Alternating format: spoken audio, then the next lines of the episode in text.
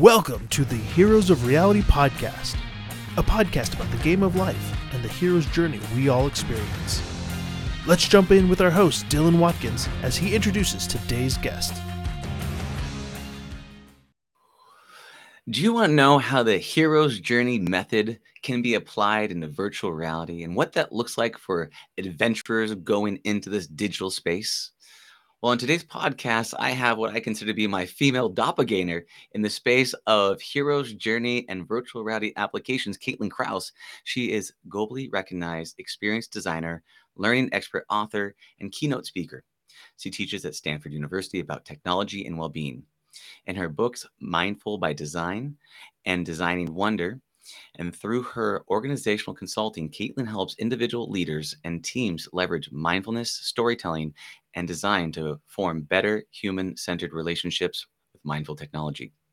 As the founder of MindWise Consulting, co founder of the Center of Wise Leadership, and a virtuality XR and AI specialist, Caitlin contributes to building products and experiences that promote humanity, innovation, and emotional intelligence. So, without any delay, I'd like to welcome Caitlin. Hi, Dylan. Hey. Thank you. It's hey. so good to be here. Hi. It's so good to have you here. I'm super excited to talk with you. Our friend Jeremy made an introduction, and I took a look at right. what you do and a bit of this stuff, and I was like, oh, there's a, a, a female version of me who's deeply passionately interested in, in applying the hero's journey method into the virtual metaversian landscape. And so I was excited to chat with you and see where this conversation takes us. Thank you so much for the invite. And I love to be introduced as a doppelganger. I feel like you had me at that word because, you know, I feel like people who follow stories and and some type of archetype when we find others who have that philosophical kind of layer, we always mm. uh, it's like one of my kind. That's mm-hmm. great, especially with tech involved. Yeah. Well, and it's interesting too because when you when you find those um idiosyncrasies, the unusual patterns of commonality that we find in each other, right? You're like, how did you get here? Like, what happened to make you similar to me? What, why do you have the same interests that I have? And you know, what was the mosaic of life patterns that shaped you into who you are? And so, I'm super excited to find out what that was. And so, kicking things off right with the Hero's Journey platform here, and what does it look like um, for your origin story? What got you from where you are to you are today? And if you could kick that off, I'd be appreciated.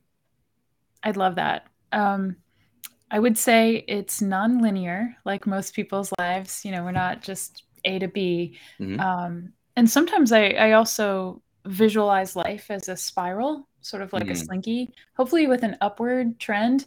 But you know, when we think about the calendar year or cycles of our life or um, seasons and elements, I think for me, uh, caring stories has been a way to um, anchor meaning. I, mm. I grew up in a household where we moved around a lot. So when I was little, um, we lived in different foreign countries and I was surrounded by other languages. And I was always um, looking at some of those stories, whether they were the local fairy tales or um, a theater show, puppets. You know, there's some kind of lesson underneath. And what was always interesting to me is the um, the invitation to play a hero and look at things from a curiosity discovery kind of phase. Um, and I think that the hero's journey without it being identified because i didn't even i mean I, when i was three or four i wasn't saying this is the hero's journey i was yeah. just thinking well how do i gamify turning my fears into curiosity and looking at crossing thresholds into unknown landscapes with a sense of um, delight and wonder as opposed to um, you know intimidation so i think you know i've i've lived my life that way um, looking at patterns and then seeing when patterns break or trying to go into new terrain um, with a sense of uh, excitement. Mm. And um, yeah, that's been kind of a, a life um, tenet of mine that I try to pass along to others. Like if they're intimidated, I'm like, here, sit on my shoulder, like see what I'm seeing and discover. And um, yeah. Well, it's, it's beautiful. And you're talking about uh, humans being story meaning making machines. So we apply stories and yeah. things to our life's journey to kind of give it sense of purpose. And mm-hmm. I mean, one one piece of this is going through, and I love the idea of turning fears into curiosities um, by going through with that sense of purpose. Eh, what about the moment that you you started applying this to virtual reality uh, or, or, the metaverse or whatever the term you want to use for that what was that aha moment for you that you realized that you want to take all these stories and apply it into this medium. Wow. Um, i love this because now we're now we're like taking the lifespan because metaverse and and virtual reality these are pretty i mean they're technologies that have been around for a while. Um, mm-hmm. i discovered vr about 10 years ago so i'd been uh, working as a programmer, and then I had gone from coding and sort of back end, front end code and tech into education and design learning modules. And um, as I was a teacher and, and working in education, like for adults and for kids, I would constantly ask the question, What's your story? You know, tell me your story because um, it's my belief that if if data has a meaning, it's usually with a story wrapped around it, and that's how we um, create both memories and that's that's what makes a human different than a robot like we understand um, semantics over syntax so um, fast forward you know the story gets exciting because i'm i'm teaching and i thought well i grew up overseas i was moving around a lot i had an invitation to teach in belgium for two years um, that led unto an an opportunity to teach in Switzerland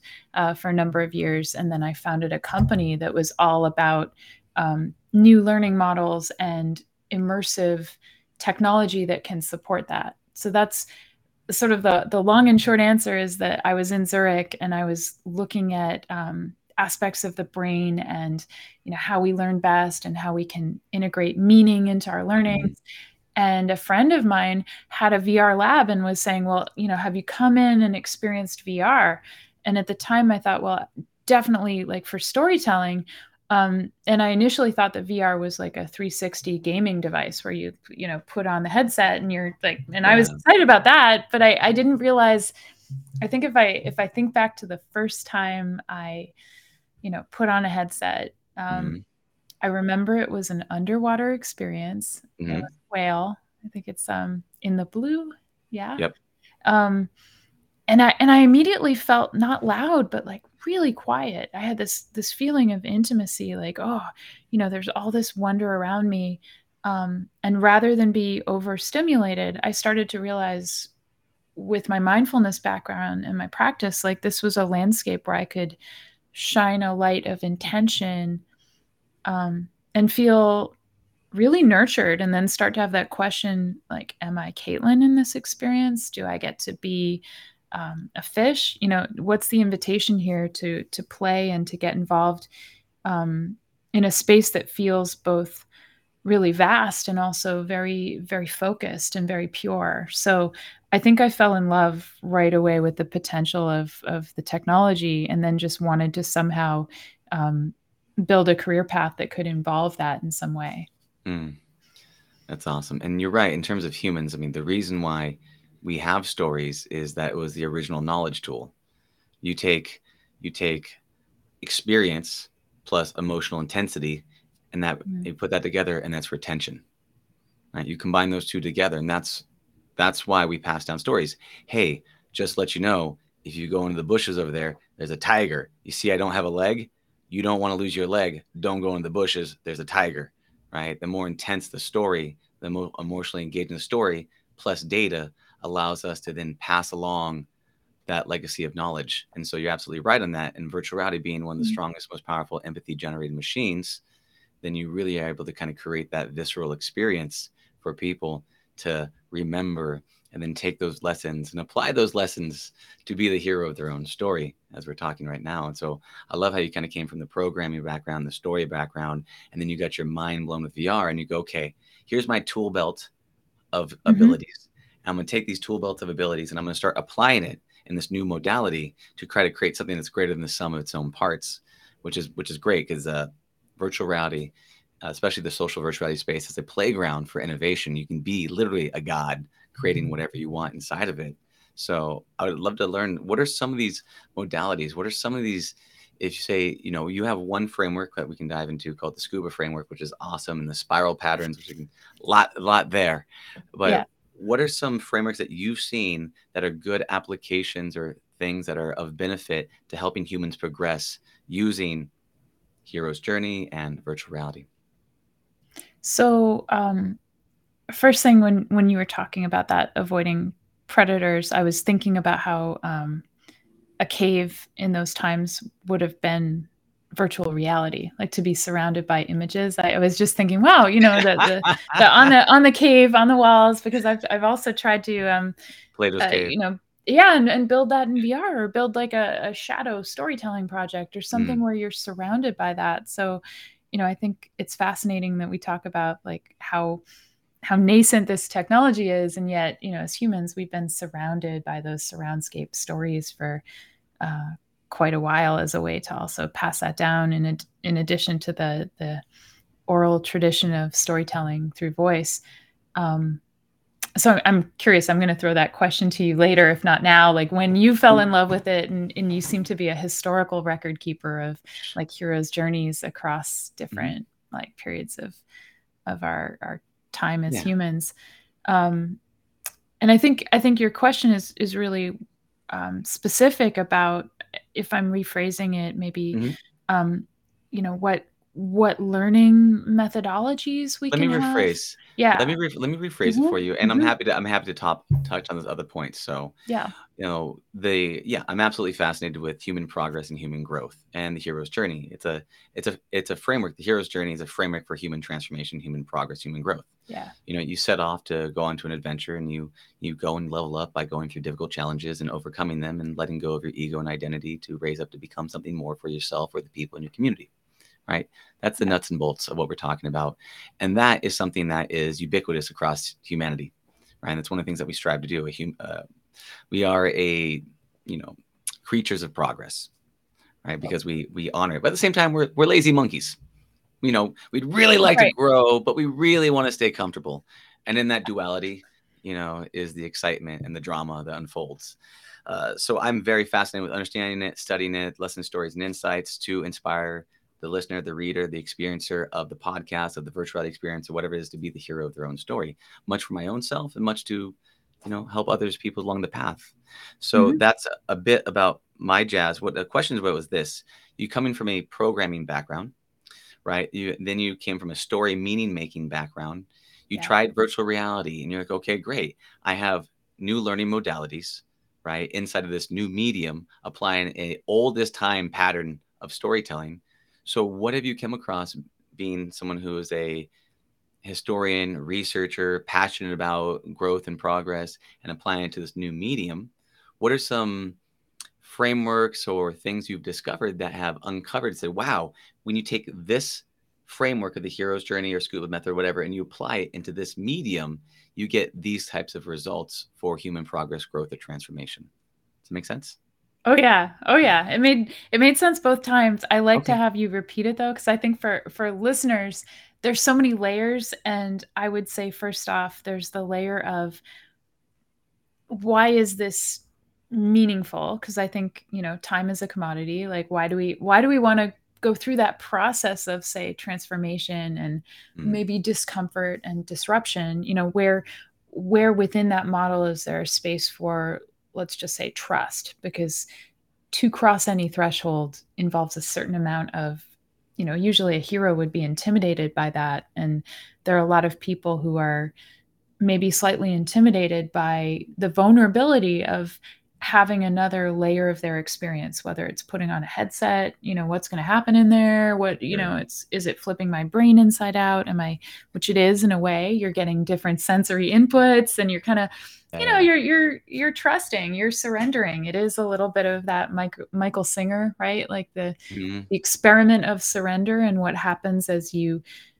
go into that one of my favorite parts like the apotheosis of being in those um, worlds where you can face your shadow side um, what I find without being prescriptive about it, because all of these methodologies, if I'm picking something up, I'll yeah. tell somebody I'm I'm giving a framework so you can see something to push against, mm-hmm. and the whole time I'm inviting um, somatic practice, someone to feel into their own body, to be really visceral about a VR experience, and and also to question constantly. Um, it's invitation over prescription. Like, what am I? Mm-hmm. what am I doing? It's a, it's a hero's journey. It's not a hero's outcome. It's not a hero's, you know, I think we focus a lot in, in business and life, like what are the KPIs and, and what am I in it for? And um, how can I guarantee myself some kind of, you know, upward spiral out where at the end of the journey, I'm going to have this, this, and this as my takeaways. Um, and for people like that, I don't, I don't discredit that. I say, um, give it a go, trust the ride, and also, um, let's put it this way. I, I think that VR is a language. And so part of what I'm building is a fluency model where it's like learning that sometimes you're going to be in worlds where uh, sounds become colors and uh, that's you know there are aspects of synesthesia sometimes mm-hmm. you're going to be um, surprised by the way that uh, something looks and feels and it might bring up a memory in a different evocative way. So um, so the real the real concepts and the real tools that for me are um, even more animated like i'm looking here I have books. I have books beside me. Um, Mihai Csikszentmihalyi I wrote this book. Yeah, and he's, hey, he's a hero of mine. Yeah. Talk about heroes of reality. I totally. don't know, like, uh, you know, he's he's he's passed away recently, and I and I yeah. feel like if there were a chance to go back in time and to say to him, Hey, come into one of those VR worlds that I've built that's meant to induce a creative state of flow. You, yeah. you tend to see some of his tenets and principles, like talk about application. You have a, a lower sense of attachment to one identity. Um, mm-hmm. Um, people go into VR and they have um, curiosity and delight that's kind of putting them into a childlike state. Um, your sense of time, it's been proven to be diminished so that you know, and I've had that, you know, time and time again where I'm in VR, I think like 15 minutes have passed yeah. and it's really an hour because A, it's so fun for us. And, um, you know, B, you're not, you're not positioned in a way that feels like four walls of entrapment. It's often yeah. a journey where you're invited to kind of choose your own adventure and there's mm-hmm. um, baked in all of these qualities that um, give you a lift. So, um, yeah so I, th- I think in some there's so many different models and um, you know different anchors and different methodologies that i apply to some of the experiences that i lead where you know even in it i don't want someone to be thinking this is step one in caitlin's three step program. But then you know afterwards that can be like the anchor where it's like mm, let's look at where we went. And and now you have something at the end that's a reflection process where you can transfer and apply this and and really give yourself um, credit for for mm-hmm. taking a growth model and applying it experientially. Mm-hmm. Yeah, it's really fun because what we're talking about is the hero's two journeys, right? The hero's two journeys is the journeys about one external validations. I'm seeking the Holy Grail, the prize award, but really that yeah. second journey of the uncovering of who you become in order to acquire the prize along the way.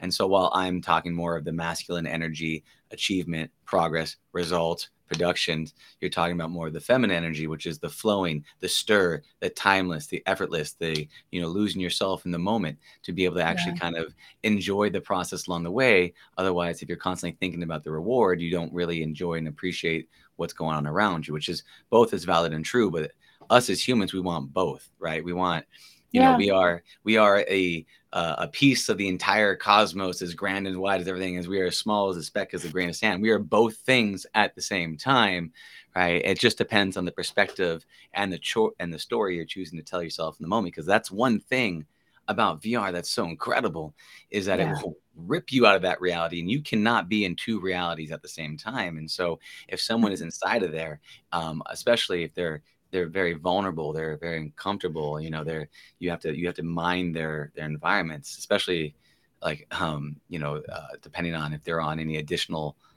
um mind altering substances um, mm-hmm. um they there are layers and layers and layers inside of there and so you really want to be careful kind of like inception because it, it it's a very it is a very vulnerable state to be in you know um because your your mind is somewhere and your body is somewhere else so but i just noticed that kind of thing because i'm like what are the results? What are the progress? What are the models? And you're like, what's this just about the flow? We're gonna let it go. You're gonna go with that thing, and and you know both yeah. are valid. You know, mm. and it's, it's just what what perspective do you shift around? well and, and sometimes it's a question of you know this it's not just red pill blue pill but it's a it in my mind if someone needs a, a reason to engage yeah. with something to be able to either justify the experience then sometimes it's like okay we can we can point to that we can actually point to positive outcomes that are data driven mm. scientifically validated like i believe in the integrity of what i'm doing and offering because i know that people are having an experience that involves um, trust and growth and a better outcome. That being said i'm i'm asking somebody else to engage with that crossing the threshold knowing that everybody has a freedom of choice and also freedom of um, being able to be the agent of their experience. So yeah so i often have environment um, we'll call them architects or puppeteers. So just imagine yourself in a virtual landscape. Like you're interacting in live time. Mm-hmm. You're not you're not receiving there's some experiences that are purely passive where it's all created.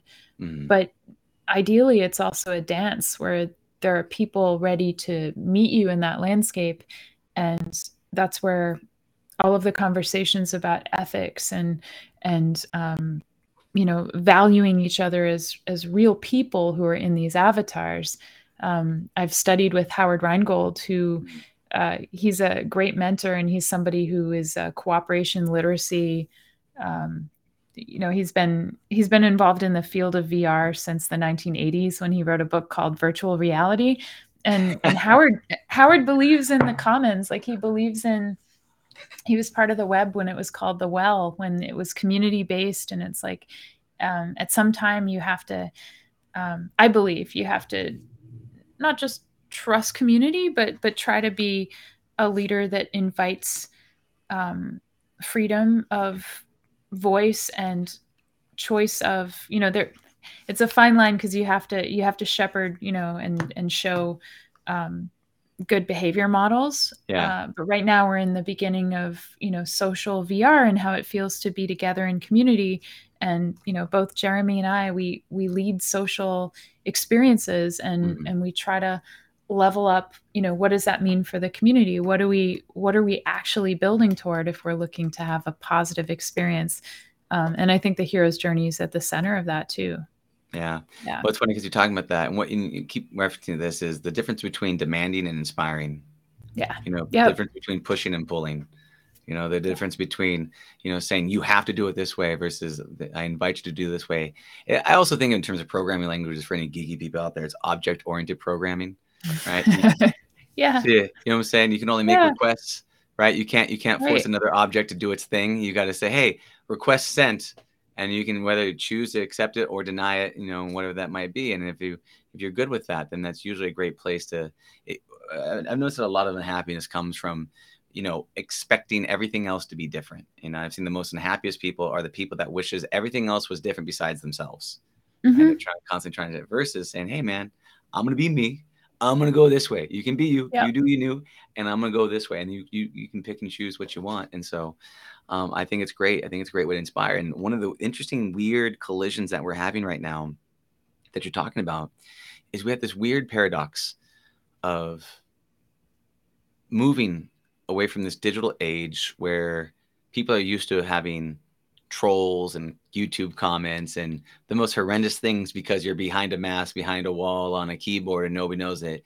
And you know, the the the darkness of humanity comes out when no one's looking right? Because we're social creatures. Social pressure right. is real. It's real. But then you take that same anonymity and you apply it in a sense of presence environment, right? And then you come inside yeah. there where you know me and you are talking as avatars and then we feel the sense of presence we feel that but someone still feels anonymous and they do things that would be completely unacceptable in any type of human tribe and but because they feel like there's no repercussions and so you have this collision of the uh, people want to be anonymous and and free, right, and all that stuff. But people also want to be respected and social norms and values, and you yep. have this collision in this space. And so, like, you know, how do you manage respecting people's autonomy along with the cultural norms that you're trying to set standards to inside online virtual communities that you're keeping like i know you're as a community builder how do you how do you handle that issue? Well, I think I think you point to a lot of the heart of what it means. I mean, I've I've been developing learning environments for decades, and I, I always go back to my anchors of dignity, freedom, invention, and agency.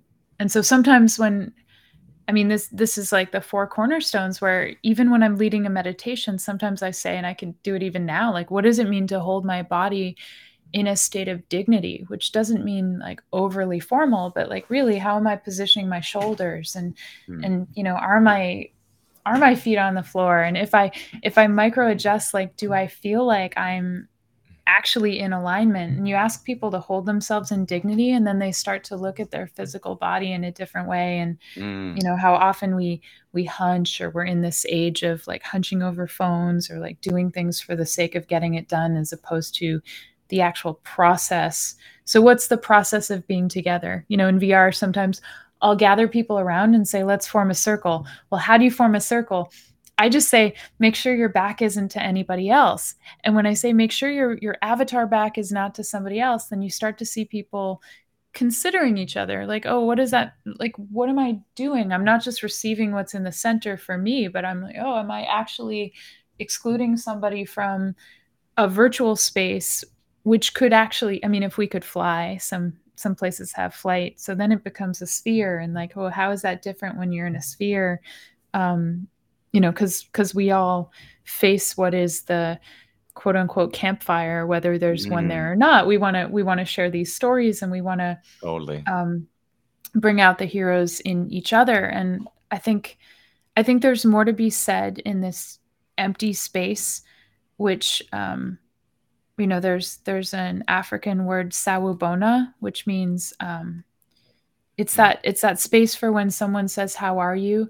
and you actually genuinely listen to the other person who wants to share how they are. And um, I, I believe that some people are aggressive. I believe that there are other people who just need to be heard and recognized. And and the the concept of sawubona is actually how do I have to be for you to feel free? Um, like how how do I have to show up in the moment to attend to a community that wants to value a freedom that's constructive rather than destructive, which somehow has to be nuanced and has to encompass that my quote unquote right way might not be um, an either or like it's it's i've never believed in a zero sum game. So i think mm-hmm. dylan like this this question is about i think taking time because people who are impatient and they just want to like come on let's get on with it. It's like yeah that's true. And um sometimes these these communities that we're we're building are about the uh the space to just dwell and be and um be okay with that. Like VR can do a great job, I think, bringing people together in a shared space where, um, sure, there's a purpose. Um, the purpose can be to be seen in a new way, heard in a new way, try on a new avatar, see how it feels. Like the mask can end up being one that reveals more than it conceals. Um, you know, and th- and this is where I'm I'm like you, you try to learn in a linear way and then i'm like oh let me throw in something that um y- you know like the overview effect where suddenly we're in outer space looking at planet earth like not in a way that makes you feel uncomfortable physically but like can we change our perspective enough that we stop to we stop attaching to Dylan's story or Caitlin's story. Like mm-hmm. this is where I think Hero's Journey can really help with those those big questions about culture and and ethics and you know, I think I think it can play a role without being so like preachy. well, that's the thing. Know? The pre- the preachy is the hard part, right? It is. It's, it is. It's finding it's finding that balance of of of living by certain standards, um, without without saying you need to do this too. Right? Exactly. I, I, really and when you when you that uh, sawubona is that how I say it?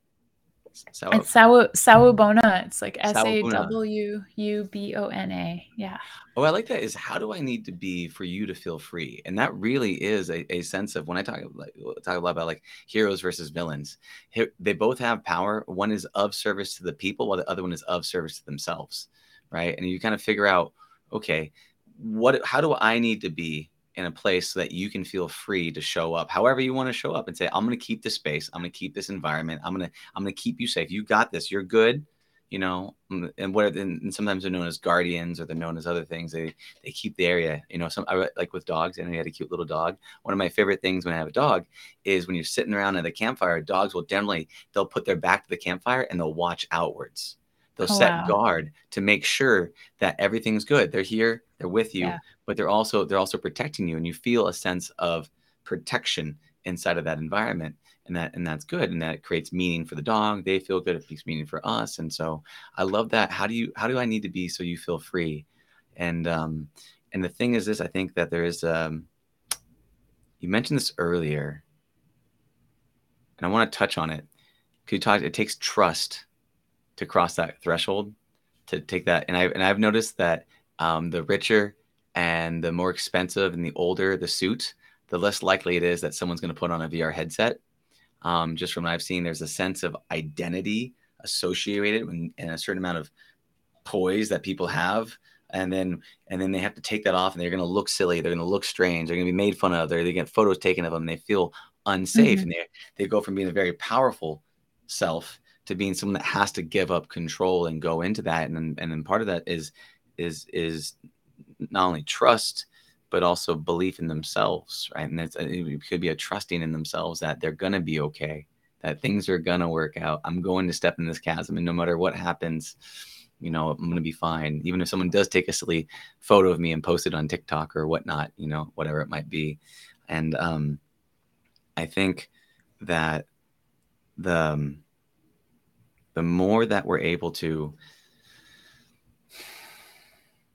kind of shift the culture away from trolling and trash talking and the, the wild wild west of the internet trolls to hey we're people we're here we're communities online and yep. and set and setting those standards the, the, the better we're going to feel. Um but it's like how do you how do you balance out the autonomy? I love it because you, you had four four things that you said it was like dignity dignity dignity freedom integrity and agency is that what yep, dignity, freedom, invention, and agency. In, so, I, so having that inventive quality, um, and I'll say, like, even right now, you know, that that case that you pointed to of people in suits or people in, um, yeah. you know, with with TRIPP, with the company I'm working for as chief wellness yeah. officer, uh-huh. rolling out experiences for enterprise for people who mm-hmm. are leaders in business. You encounter this um, almost like a, a lack of association, like, oh um, I want to understand more about metaverse, and yet maybe I didn't self-identify as somebody that would put on a headset, mm. and then you kind of catch uh, this this wave of excitement when you start to position both how exciting it can be, which is why when you see those pictures that look awkward, you also see people in um, a pose that I call wonder face, where their mouth is in a wide, wide O, because it's I, like, wait, wait, don't I have, you I have a thought about, that? I have a thought around that, yeah. Way, but, but yeah. yeah. So, so it's like that. That's one of those yeah. those points that you can use, like pointing to that, and then yeah. also now part of the programming that I'm rolling out has those people as executives in groups with other executives. So it's like a cohort where you have mm-hmm. these um, almost like co-heroes along the hero's journey where part of it because it's social yeah. um, you can have meditations in vr by yourself you can have gaming experiences by yourself and that animation with the social experiences and um, the way that you can learn and share collaborative details and information in a new way and have leadership models in VR, people start to see the transformation. And then those people in suits are like, I want some of that because hey, look, we're in this um, you know, great resignation stage, also stage of like reshaping my career. And I want to future proof the way that I'm perceived in my own company and also the way that I approach this liberating future. So I find it's a it's a time that's almost like your double layer of hero's journey where if we can reframe that story that someone's been carrying about their relationship with tech they start mm-hmm. to see digital wellness in a new way. Yeah. so a couple of couple of pieces. Okay. I can tell. So, I can so tell. I it, yeah. Thing, thing, thing, the one. Thing the one. So in terms of that face, I have a, I have a, a thing that I came up with, and I I don't know if it's true. This might be some bro science or whatever coming at you. I'm not I'm not 100 percent sure. We'll but, go there. Yeah. We'll Go it. So the I think that awe, that face that you get, is a rendering issue.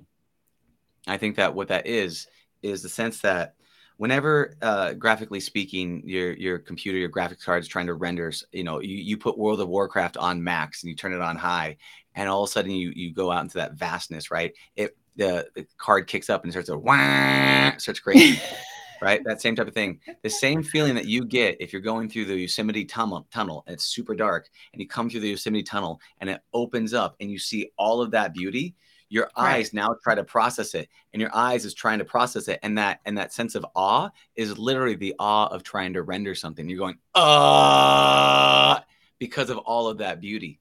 And i think i think awe is a rendering issue.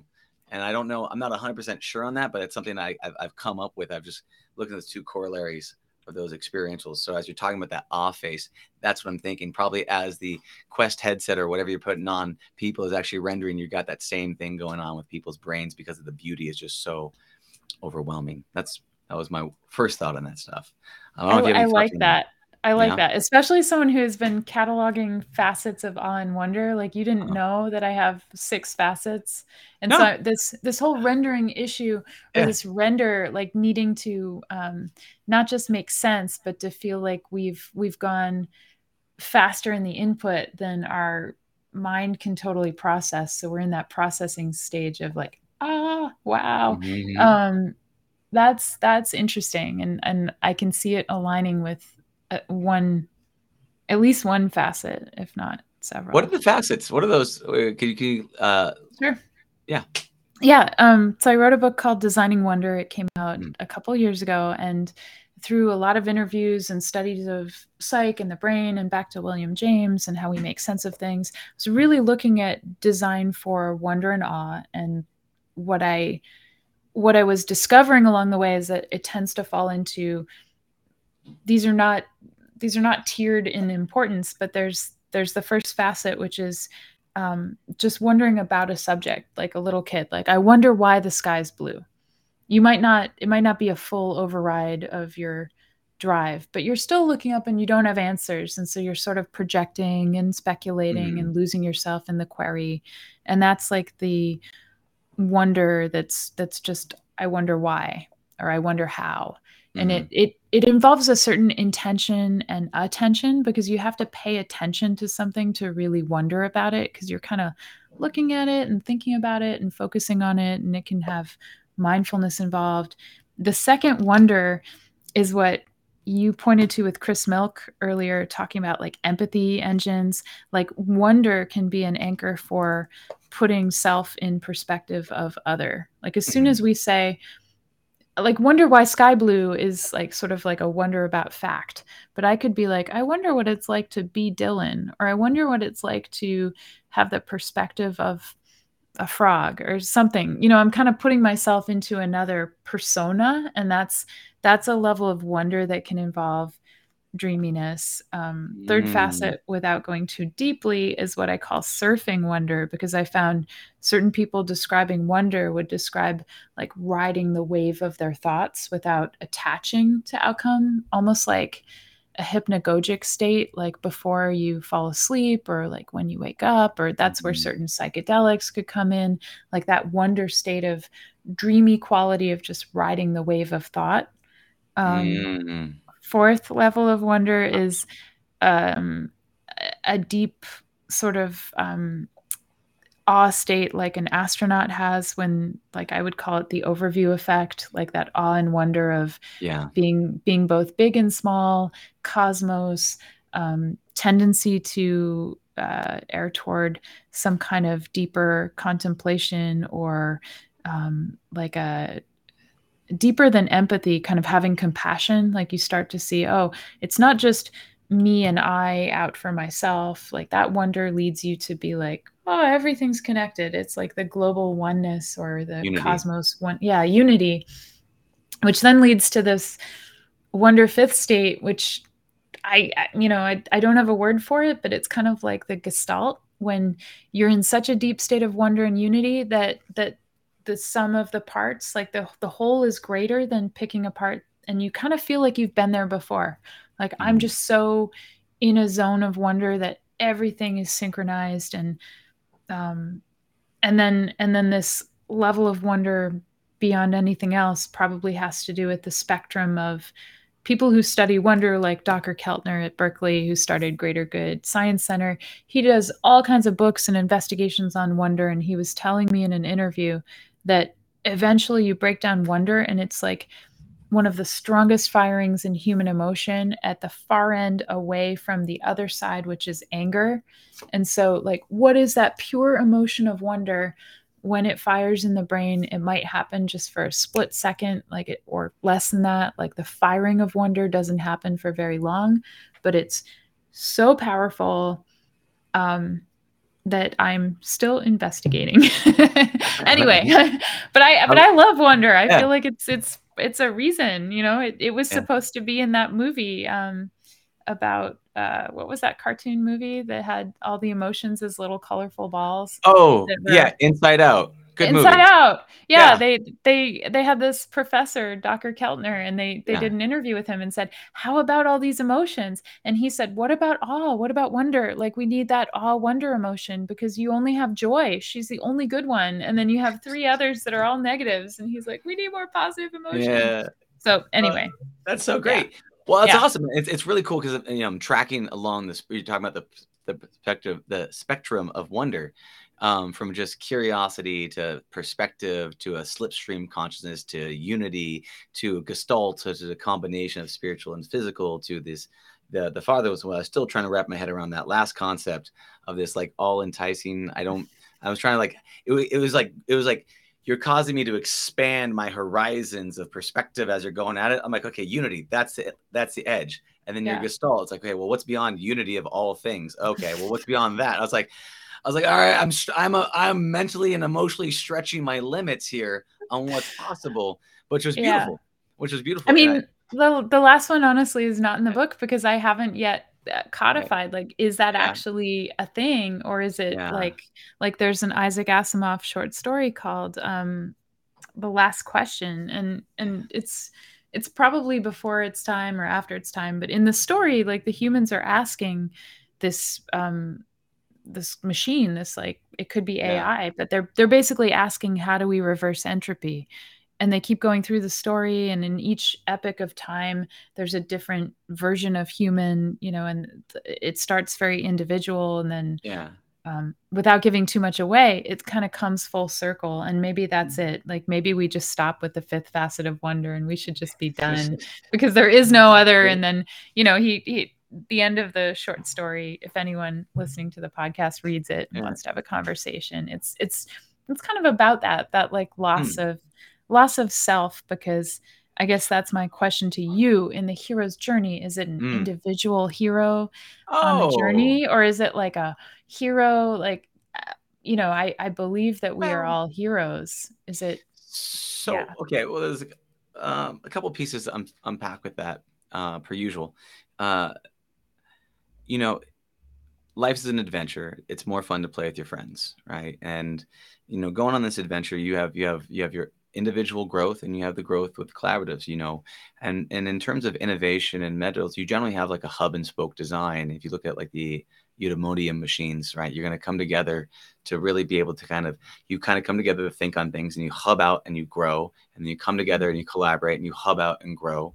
and you have that that pattern of behavior of of you know it's a so on the hero's journey you have side quests right? You have things where people go off and they go individually level up and but then sometimes at the end you have you know it ends in this epic 23 movie series where now all the superheroes from marvel come together to take on thanos right? So if you look at that each person yeah. goes off on their own journey right to go level up to come back to be more for the tribe right? So you can be, mm-hmm. you know, I had I had one of these insights when I was on a a, a, um, a, a large amount of plant medicine, and I was struggling very very very hard. Um, I had this insight, and it was it was really this this, this these words that came to me, um, which was you know for them I am, you know mm-hmm. for them i am strong enough for them i am capable for them i can you know for them i can be more for them i am enough right and so sometimes if you can't do it for yourself and you can't do it for external reasons and you can't do it for the glory you know sometimes you can find strength in in in doing it for the tribe and the people around us right so wow whether you do it on yourself or with people, you know, it's it's to each their own. I think we we want to be strong individually, but when we when we become strong by ourselves, and then we tie that in with the strengths of everybody being coming strong, you know, that is that is you know humanity's strength is the ability to collaborate through space and time together, and it's one of the biggest competitive advantages that allow us to dominate the planet, right? Yep. Our our ability to come together, and so, um, you know, that's you know some thoughts around the journey. And sometimes you got to go on your own, um, and sometimes you got to go with friends. Um, it just kind of depends on you know what is it called for. Is this a is this a level five boss? You know, or or is this a, a thirty a thirty man raid that you need all of your friends? So. Yeah, um, I mean, I, I raced cross country growing up and was pretty competitive as a runner, and people see it as a solitary sport, but the the times that I raced the best, I was digging deep and my my go-to was always remembering like yeah. I'm not in this race alone. I you know, I'm doing this for the team and then I would individually in my mind think like their names and yeah, it's yeah. it's interesting. The, the, first virtual reality. The yeah. OG OG reality. Your imagination. Right? Mm-hmm. the original original virtual reality. like, ah, think it. well, it, that's why I, I, often make friends with long distance athletes or people who are whether it's a runner a biker swimmer like whatever people do where they have to be in their own head for a long time and have to keep themselves mm. entertained to a certain level. Um, you know i think you you kind of befriend your demons or you you have this relate yeah you do. Right? And so it's like oh you have this like interesting relationship now you're talking so when you're befriending your demon, just so you're struggling in a space where you have, you know, your egoic self or something else that's saying, "Hey, you should you should quit. You should go get a Pepperidge Farm cookie and go sit by the road." Right. Right. and drink and drink a gallon of whole milk and just quit this whole thing, right? You and so you have to kind of hang out with them and say, "Look, man, I get this. We're gonna, I know, I know this sucks. I agree. We both agree this sucks, but we're going this way, which is yeah. a challenge." You know? I mean, the endurance mind has to not like like I believe pain is real, you know, back to somatics. It's like there's sure. there are real real cues. There are also cues in our body when we've reached something like a threshold that we oh. can oh. push beyond and whatever's intimidating, you can kind of lean into it and say, "Oh, huh, that's something that's kind of intimidating. Why?" And you get to choose then like the hero, like are you going to kind of take that opportunity to really like dig deeper and start to come up with that belief that you're going to feel only when you're at your breaking point and you get to decide.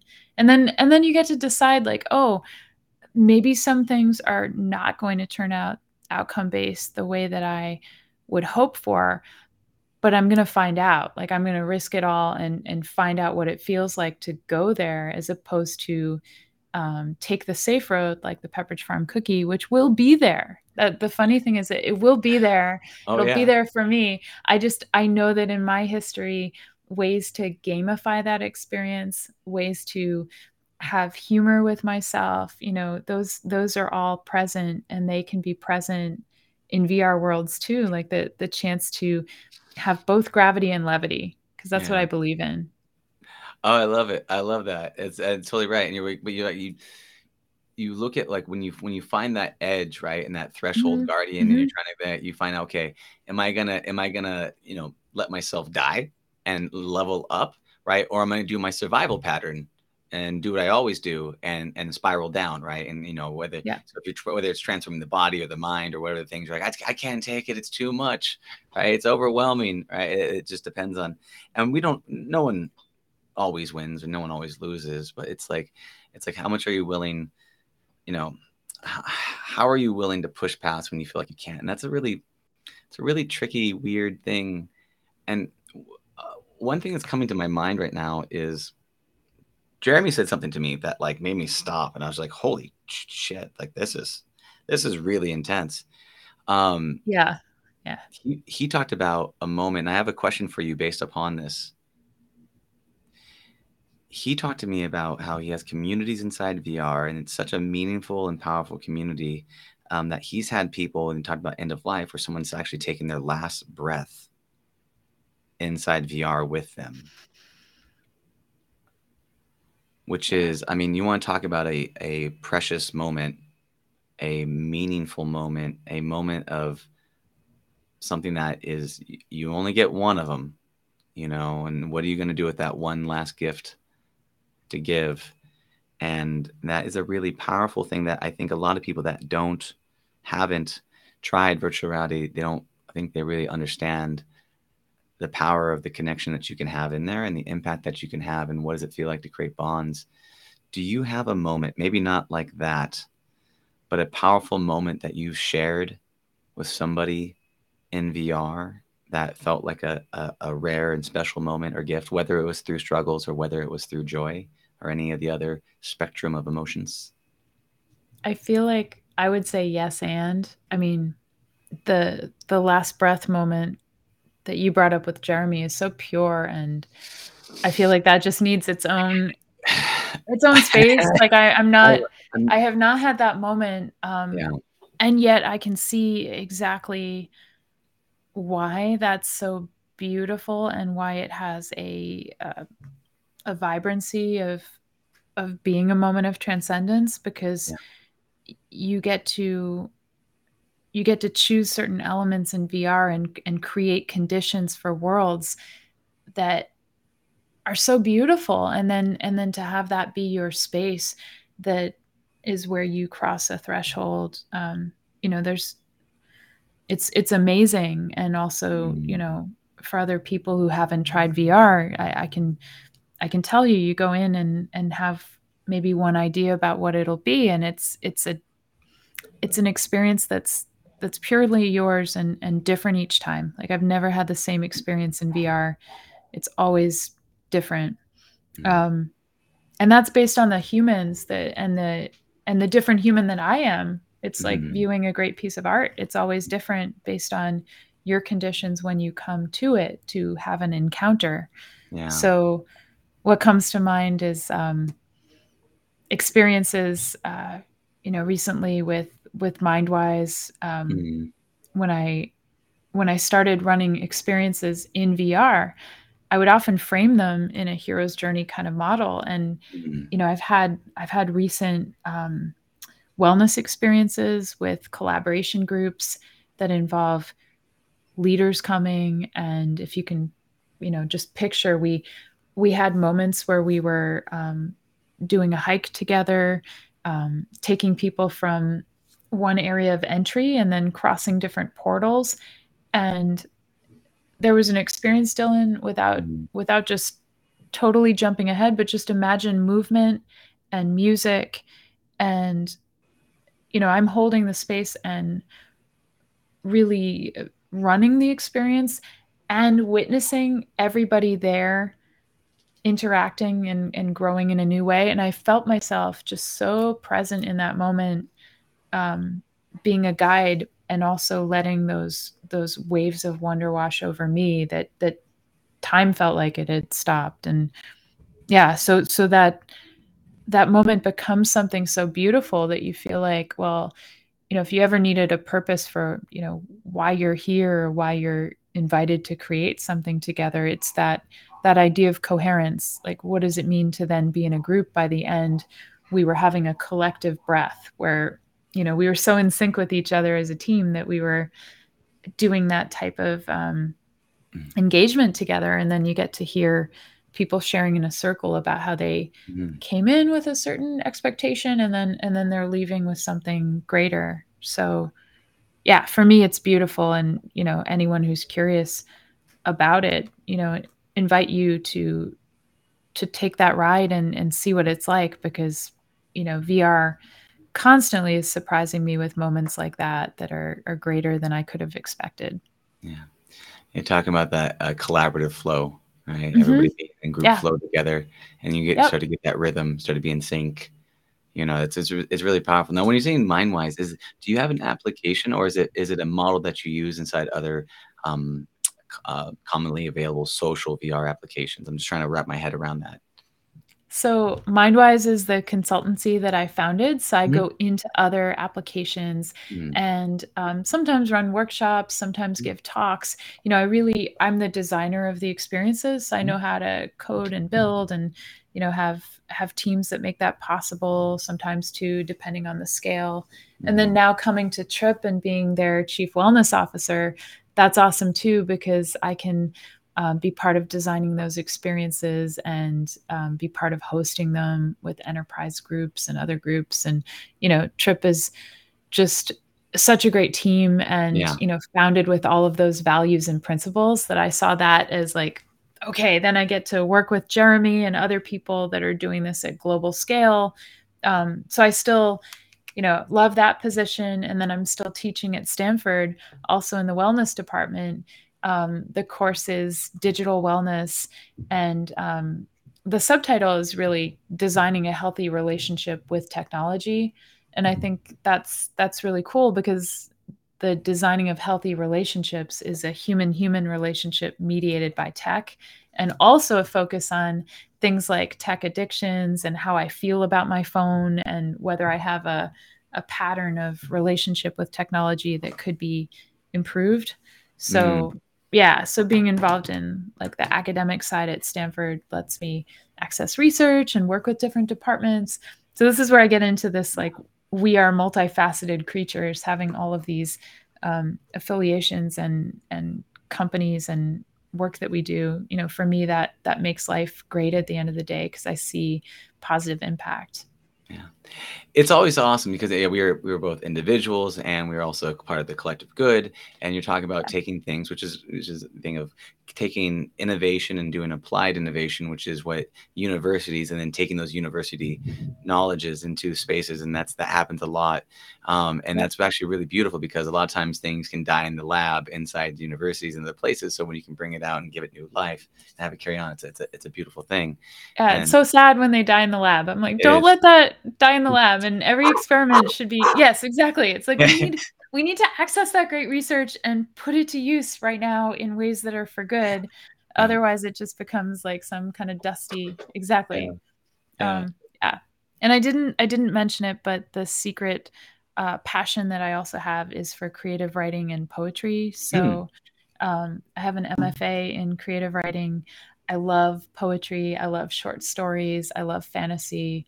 So um, yeah, so I delve into sci-fi as well Fun. as like whenever I have free time, I'm writing a poem or composing something and kind of riffing off that. I love that. Yeah, yeah. Big, big sci-fi ban- fan, audiobook listener, and uh, I think that sci-fi is, you know, the yeah. mother of technology in a way that it, it, gives birth to the inspiration. You know, fantasy obviously sells us a lie that then technology needs to live up to. You know, lawnmower man and insert things, and then you're like, oh, that was incredible, and like, okay, now you got to go build it. You know, like, oh crap, how do I do that?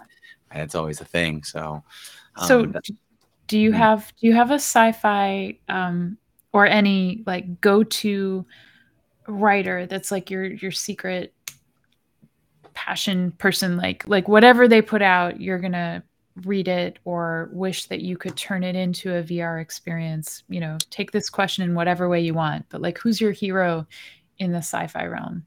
Oh, that's fun. Um, so I mean, I got a lot of them. Um, I have big fans, uh, but I would say you know one of my current favorites is a guy named Shirtaloon. Um, that's his gamer name because Pantaloons was often taken.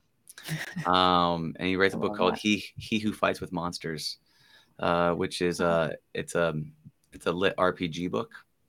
Um, if you're familiar with those, and so um, are you familiar with lit RPG? I am. Yeah. yeah. So I'm a big lit RPG fan. I've had a number of the authors on my podcast. Um, and his his whole thing is based around that uh, quote. Um, if you, uh, I forget the exact, I think it's like a Machiavellian quote or something that if you fight monsters, beware because you might become them. And his whole book is based around that. It's the challenges that the guy faces and the journey that he goes through to try to keep his humanity while battling demons and monsters and things. And it's very well done. And so that's one of my favorite books. And that's, that's, a dude I've had on a couple of times on the podcast. Awesome. When he comes down and around, I'm gonna go hang out with him and go go grab a deep fried burger with him when he flies from Australia to here. So I'm very excited. Um, oh. It's one of the beautiful things about the podcast. I get to meet really awesome, cool people that I really respect and enjoy, and I get to have a really intimate conversation, um, and you know, connect with them on on passion topics like this. Like super fun. Like it was great. Like it's super fun to go back with you on yep. these things and go back and forth and chuck this thing. We're kind of playing jazz with our with our words. You make it easy, I will say. Yeah. I, we make it easy. So well, oh, we Yeah. we speak the same language, so it's, It's- like If you're, it's like if here you're we talking go. about if you're talking Yeah. to me about fantasy football, this would be a very hard conversation. I'd be grasping at straws. I'm like, uh, yeah, I don't know, I don't know what you're doing here. Um, so you know, yeah, it's, it's that's why it's good. I try to have you know people on that I resonate with, and so when I saw the bouts, I'm like, this is gonna be a very easy, casual conversation. Um, wow. question for you Oh, though, thank with you. Mhm. Matt, yeah, of course. What about you? Favorite book, favorite author, favorite thing? If you could turn into a thing, Oh gosh, I have so many. I have a lot. Um, I really like the story Arrival. Like I was I was watching it again as a film and it was a short story by Ted Chiang first and um, I think I might even have it up there. Um, and I, I feel like it doesn't get like these shorter stories to me are really powerful when it comes to opportunity to kind of without sounding you know but reshape narratives like to, to show different perspectives to show characters without getting so um, attached in a soap opera type of way you know i think um, i think that the the short story anyway arrival is a great story and ted chiang has a book called exhalation which he wrote after um, that book of compiled stories was published. And you know you read exhalation and there are parts about um, you know humans in the future operating in different ways and the ways that we approach our breath and the ways that we look at culture and society. Um, and i just think he has a great mind. So i'd love to Mm, you know riff with him or you know have him become involved in rpg worlds. Um i think nk jemisin she has uh, some really great stories and and i tend to like like ursula k. Le guin and people that people that you know I'll, I'll flip it on its model like people that actually get into characters as much as plot. Because i think Yeah. sometimes sci-fi gets criticized for being so plot focused that we lose like the whole body of the character. And um yeah so i i kind of like ones where you feel like oh characters are kind of flawed and there are you know a range of different um, types of people and creatures that are portrayed because we can be so um, uh, we can be so single-minded that i think you know one of my favorite quotes is um, walt whitman when he says we contain multitudes. It's like oh i might show up in one way and that's how somebody else wants to reach me but actually there are other layers and facets. So i love when when i can encounter a sci-fi where the character actually gets to um, be more than face value and more than just one one emotion range or or type of behavior Yeah.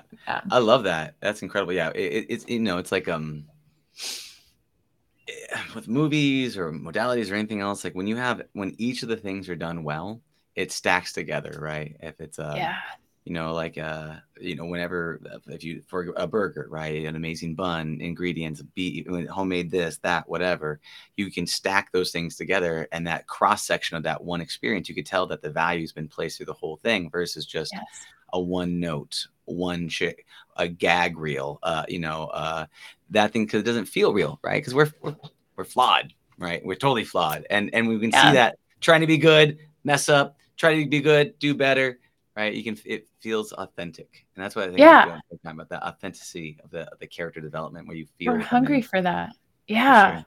And I, and I noticed that you've mentioned burgers twice now so i'm going to say yes to like the heroes of reality podcast where we we eat burgers you know we're, we're gonna the next time we're gonna have jeremy Oh, here so it's be a funny, panel so we'll funny. have burgers like I'm, Oh. I'm listening to you and i'm like okay yes So, so just a little bit of my history. Um, before I was into virtual reality development, like I got into VR a decade ago. I used to, I used to own a gourmet burger truck business, catering Oh. company.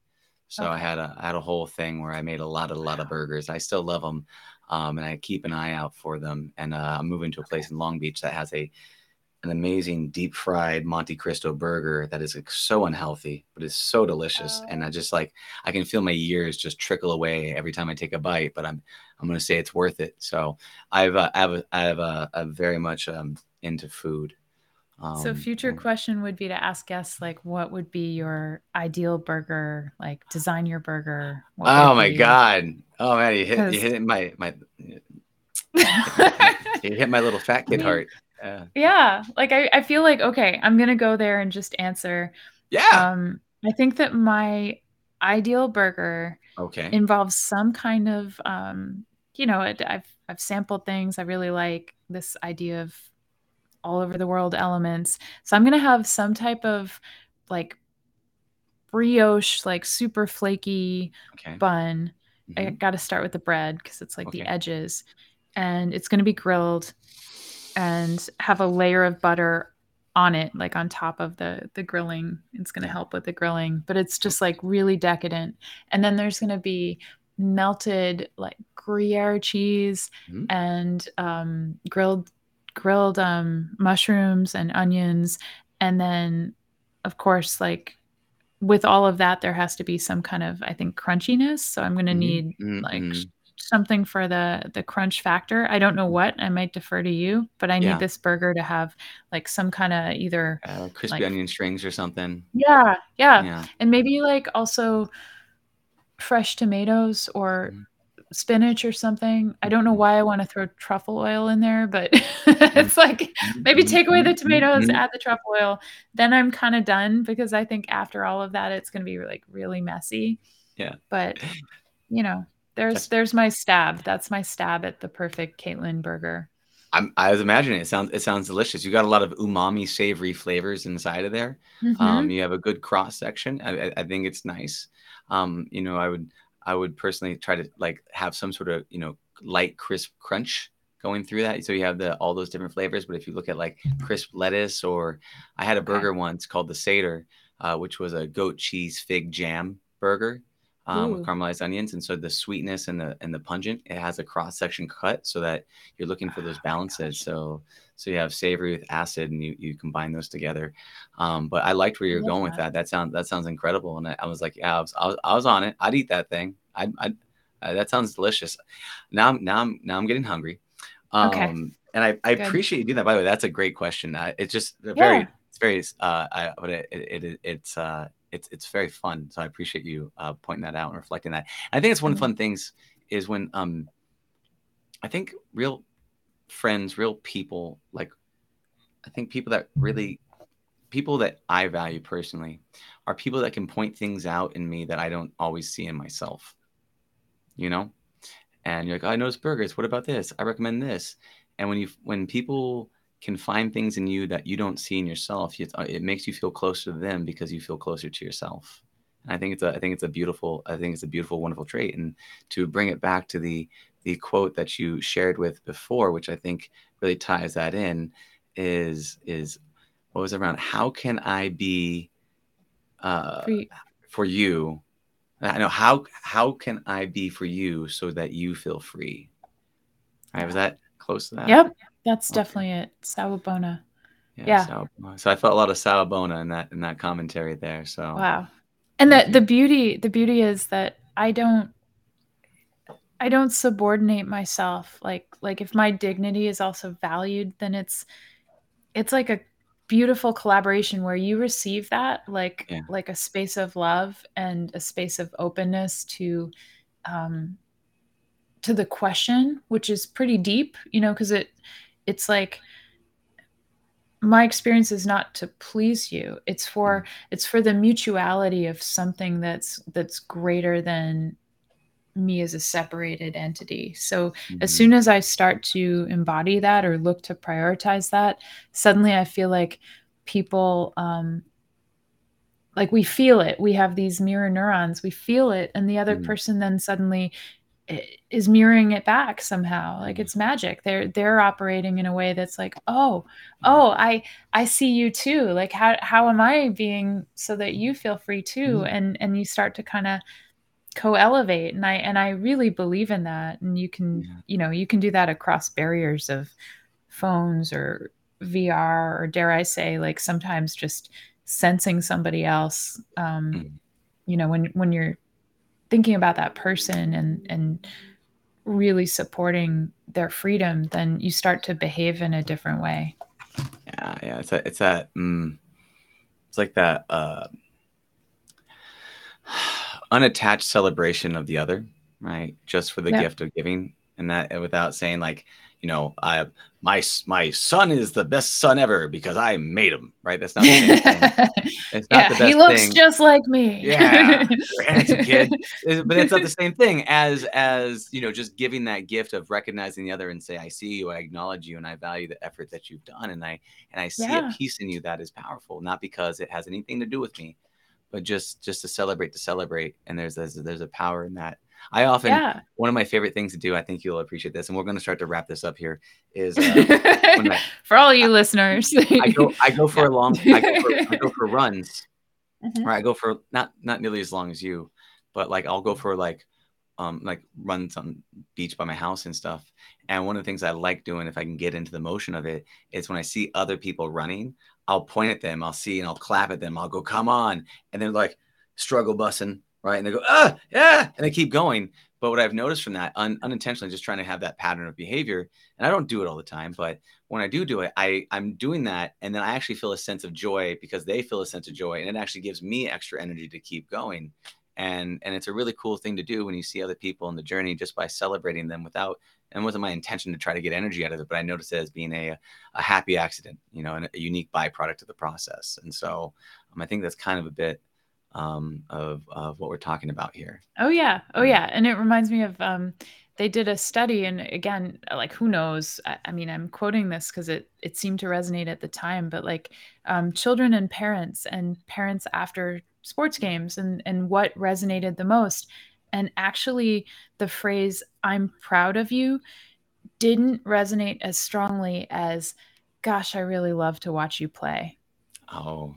And what came out of that for me is like, wow, imagine all the kids, like, of course, they're excited to perform for parents or to be, um, you know, worthy of praise or, or earning some kind of like pride. And for them, seeing a parent that was so happy like that joy that they felt mm. like if they mm. could express that to their child the child mm. like the at least the results of this mm. one story or study was showing that that was even more resonant like how often can we um, share that wow that that made me feel so good yeah. like watching you is a joy. Yeah it's just, it's like a it's like a compliment without the responsibility you know? Yeah yeah. You know it's like you're such a good kid. You always work hard. You should always work hard. He's like ah pride pride pride pride. Thanks, thanks so much versus i love to watch you smile. It's yeah beautiful when yeah. you dance right? You're like oh you know? I love it. Um one of the things mm. start to wrap up here is so okay all the things that you do in the studies of this hero's journey, the virtual reality, and you know, congratulations on being the chief wellness offer. Um, it's a it's an awesome company, and I think it's it's an amazing opportunity. And I'm very happy for you on that journey. What is your holy grail for yourself? Like, what is that flag in the sand on top of a mountain? You probably don't want to answer this one because it is product driven, it's results engine. But what is that flag? What is the holy grail that you're seeking um, for all of this effort and energy you put into your focus and passion? It's like that. Where is that? Um i would say dylan uh i like to yes and so it's a great question. Um my like if i had a mission statement and i've had one for yeah. a while and it, it really is empowering meaningful human connection. So that holy grail right now i think is the opportunity for us as humans to define what is meaning. Like if i say i'm empowering meaningful human connection then it's like well how do we bestow a sense that something bears meaning, that it's a meaningful relationship, that it's a mm. meaningful exchange. Again, not just for the product, but for the process of like what it means to be present, what it means to understand, you know, in this case, and certainly, you know, in my role at TRIPP, to understand the power of immersive technology to really transform someone's life experience and give them both a better sense of themselves at work, at play, you know, just to feel that connection. And so, you know, extrapolating that to like every part of what I'm doing, whether it's MindWise, whether it's teaching at Stanford, um, you know, really, how can every experience that I get to be a part of lead us to that meaningful connection? Um, you know, how am I showing up, and how do how do others get to feel like they they have an experience that leads them to a, a mm-hmm. better place and maybe you know I, I have very high aspirations i like to think i'm contributing to a better world and along the way there there are different facets that reveal themselves. Like this is a a journey that is transformative in process. And so yeah, that that holy grail I think right now is the opportunity for us in a period of time when there's so much at stake and there's so many different ways that we as people can come together. Like how can I be part of that force for good? yeah and there's more conversation there so i love that i could stop there and then there's that invitation like let's go deeper in the future or if people are oh, listening yeah. and they want to flesh that out you know there there are tons of use cases where i'm putting that into play and having that conversation i love that and if say that the mission and what you're looking at to sum it up is empowering meaningful human connection if that is the holy holy grail that you have and all the facets that are attached to that. What is the dragon? What is the thing that is preventing you from that that might be so big you might need to transcend who you are in order to accomplish that goal? Mm. Each each day I mean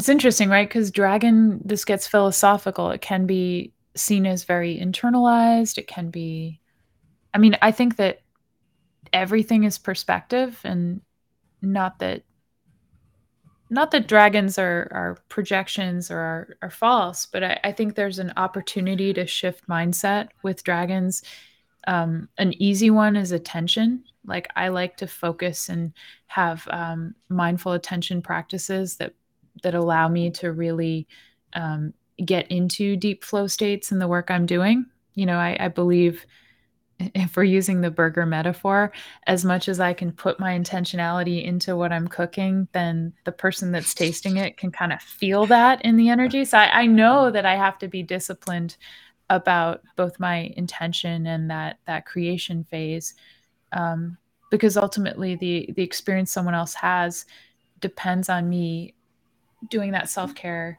doing what I practice. Um, yeah, so so a dragon would be that um, the world is so noisy right now that we don't nurture and give ourselves that that quality that we need um, in order to embark on that hero's journey to reach that that greater state, you know, for ourselves and for others. Um, yeah, that's that's kind of an easy one to answer. if I if I drill down, it's like yes. Mm-hmm. Mm, yeah, yeah. I, I'm I'm picking up what you're putting down on the grill.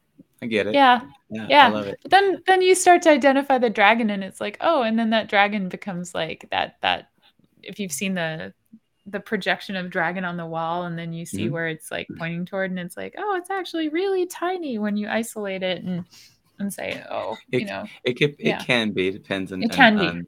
it, it depends yeah. on, on on what you believe it to be. Yeah. I love it. Oh, uh, so um, this has been an awesome podcast. I appreciate you coming on. Is there anything else you'd like to let people know about before you tell them how to get a hold of you? Gosh. Well, I, I would love for people to know that there are many exciting things happening right now, like um, exciting experiences, uh, things that I'm putting out there in the world of VR. Um, you know, TRIPP has so many things coming up in the next quarter that involve personal experiences with VR. So, um, that's true for MindWise as well. So anyone who's curious, who wants to get in touch with me, um, you can definitely look at trip.com and find me there. You can also look at my website, which is caitlinkrause.com.